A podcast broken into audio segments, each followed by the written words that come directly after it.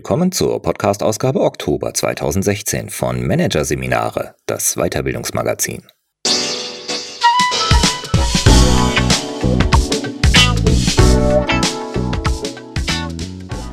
Weitere Podcasts aus der aktuellen Ausgabe behandeln die Themen Integer führen, die Gewissensformel und Zukunft der Führung. Transparenz total. Doch zunächst Professionell präsentieren. Der Körper redet. Von Thomas Skipwith. Als Vortragender sprechen Sie nicht nur mit der Stimme, sondern auch mit dem Körper. Sieben Regeln helfen dabei, die richtige Tonlage zu treffen. Regel 1. Gib deinen Inhalten einen festen Platz im Raum. Wenn im Theater die Bühne gestaltet wird, lautet die zentrale Frage, wie kann alles so arrangiert werden, dass ein stimmiges Bild entsteht und die Zuschauer der Vorstellung so gut wie möglich folgen können? Diese Frage sollte sich vorab auch jeder Präsentierende stellen, wobei es in diesem Fall allerdings nicht um die Anordnung physischer Objekte, sondern um die der Inhalte geht.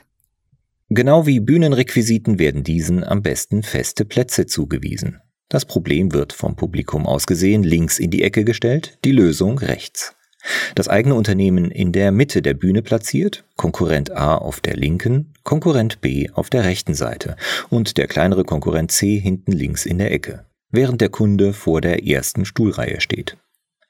Die Platzierungen geben der Körpersprache wie von selbst Richtung. Sie lassen diese in sich stimmig werden und erleichtern es den Zuhörern, dem Vortrag zu folgen. Wenn der Vortragende sich etwa nach links dreht und nach hinten links unten zeigt, hören Sie nicht nur, sondern sehen auch, dass es gerade um den kleinen Konkurrenten geht. Regel 2. Präsentiere von rechts nach links. Der Verlauf von Zeit wird immer von links nach rechts dargestellt, genauso wie jede andere Entwicklung. Alles beginnt links und verläuft nach rechts. Das ist darauf zurückzuführen, dass wir im Westen von links nach rechts lesen, und zwar nicht nur Texte, sondern auch Bilder, Grafiken und so weiter. Das Tückische? Wenn man vor einem Publikum steht, ist alles seitenverkehrt. Was für einen selbst links ist, ist für das Publikum rechts. Wer über die Vergangenheit redet und von sich aus gesehen nach links zeigt und dann beim Zukunftspart nach rechts deutet, löst beim Publikum daher Verwirrung aus, wobei sich diese zumeist nur unbewusst über ein Gefühl der Unstimmigkeit einstellt. Als Vortragender muss man also die Zeit und alle anderen Entwicklungen andersherum denken, also von rechts nach links. Und das fällt leichter, wenn man das gestern auf der rechten Seite und die Morgenzone vorab links kartografiert hat und sich obendrein folgenden Merksatz einprägt. Beim Präsentieren wird Arabisch von rechts nach links geschrieben. Die Herausforderung des seitlichen Umdenkens ergibt sich auch beim Einsatz von Folien. Solange man sich dabei zur Folie dreht, stellt sich kein Problem ein, weil man dann in dieselbe Richtung wie das Publikum schaut. Nach dem Zurückdrehen zum Publikum haben sich aber die Seiten wieder getauscht weshalb alles, was für das Publikum links ist, beim Präsentieren aus der eigenen Sicht rechts anzuzeigen ist. Ein Trick, damit das gelingt? Die Hände tauschen. Sich also angewöhnen, die linke Hand während des Vortrags in Gedanken als rechte zu bezeichnen und umgekehrt. Regel 3. Schaue die Zuhörer so oft wie möglich an.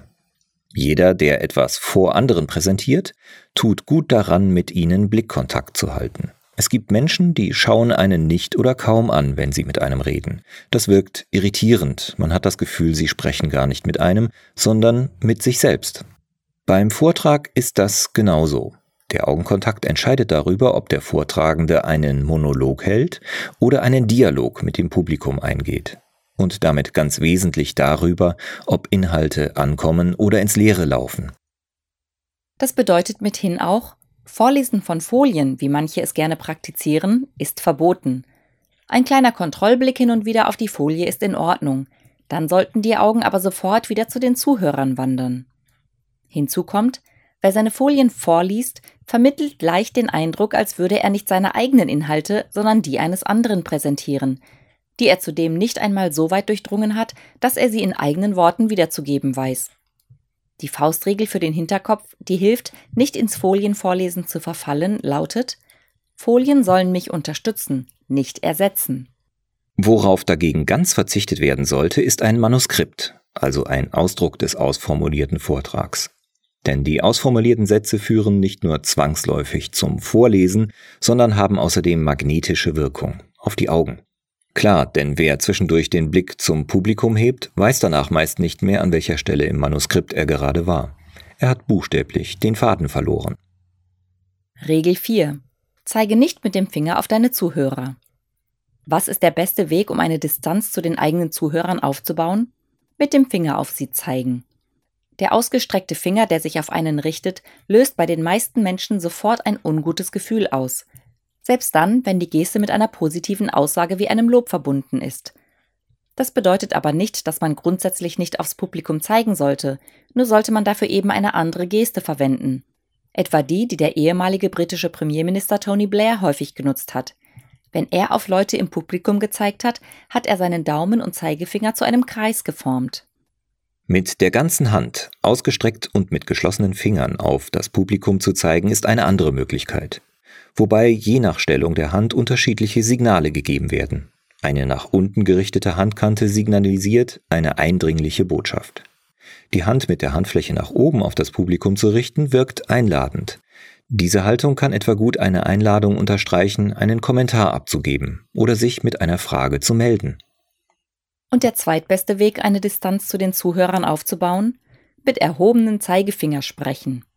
Vermutlich rührt das schlechte Gefühl, das diese Geste auslöst, von den Ermahnungen der Lehrer und Eltern aus der Kindheit bzw. von der mit ihr verknüpften Assoziation der mahnenden Autorität. Regel 5. Vermeide Parallelgestik. Wie viel Gefühl steckt in einem Roboter? Richtig, gar keins. Deswegen sind Roboter auch monotone Gesprächspartner und ein denkbar schlechtes Vorbild für Vortragende. Tatsächlich lässt sich bei manchen Präsentierenden aber eine bestimmte Gestik beobachten, die wirkt, als hätte der Präsentierende sie sich bei einem Haushaltsroboter abgeschaut. Bei dieser Parallelgestik machen beide Hände konstant dasselbe. Geht die rechte Hand nach außen, bewegt sich auch die linke Hand in diese Richtung. Geht die rechte Hand in die Körpermitte vor den Bauch, wird das auch von der linken Hand gespiegelt. Beide Hände bewegen sich wie zwei Synchronschwimmerinnen immer gleich. Was bei dieser Disziplin eine Meisterleistung ist, ist bei der Präsentation ein No-Go. Außer eben man legt Wert darauf, den besonderen Charme eines Roboters zu versprühen.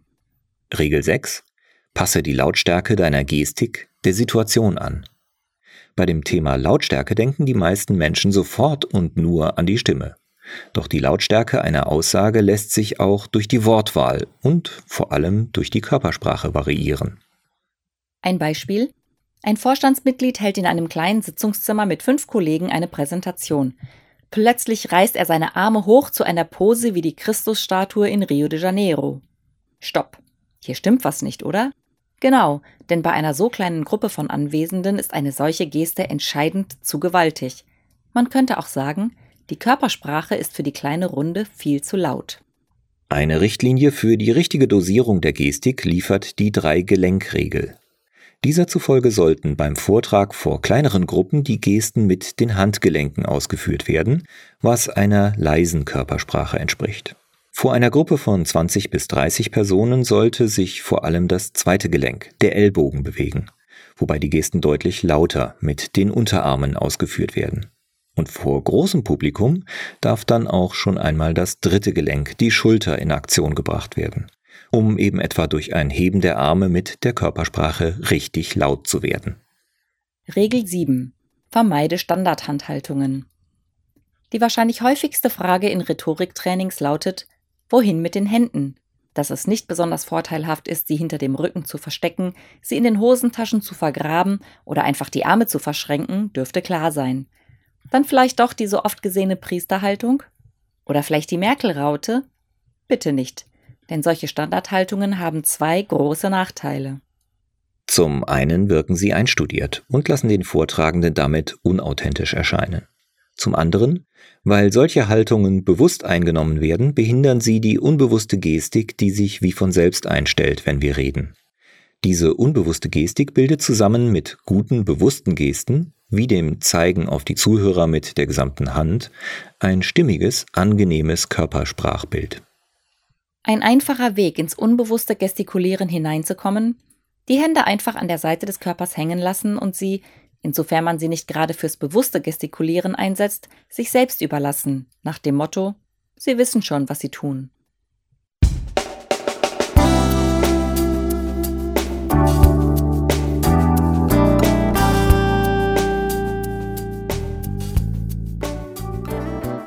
Sie hörten den Artikel Professionell präsentieren. Der Körper redet von Thomas Skipwith aus der Ausgabe Oktober 2016 von Managerseminare, produziert von Voiceletter. Weitere Podcasts aus der aktuellen Ausgabe behandeln die Themen Integer führen, die Gewissensformel und Zukunft der Führung. Transparenz total. Weitere interessante Inhalte finden Sie auf der Homepage unter managerseminare.de und im Newsblog unter managerseminare.de/blog.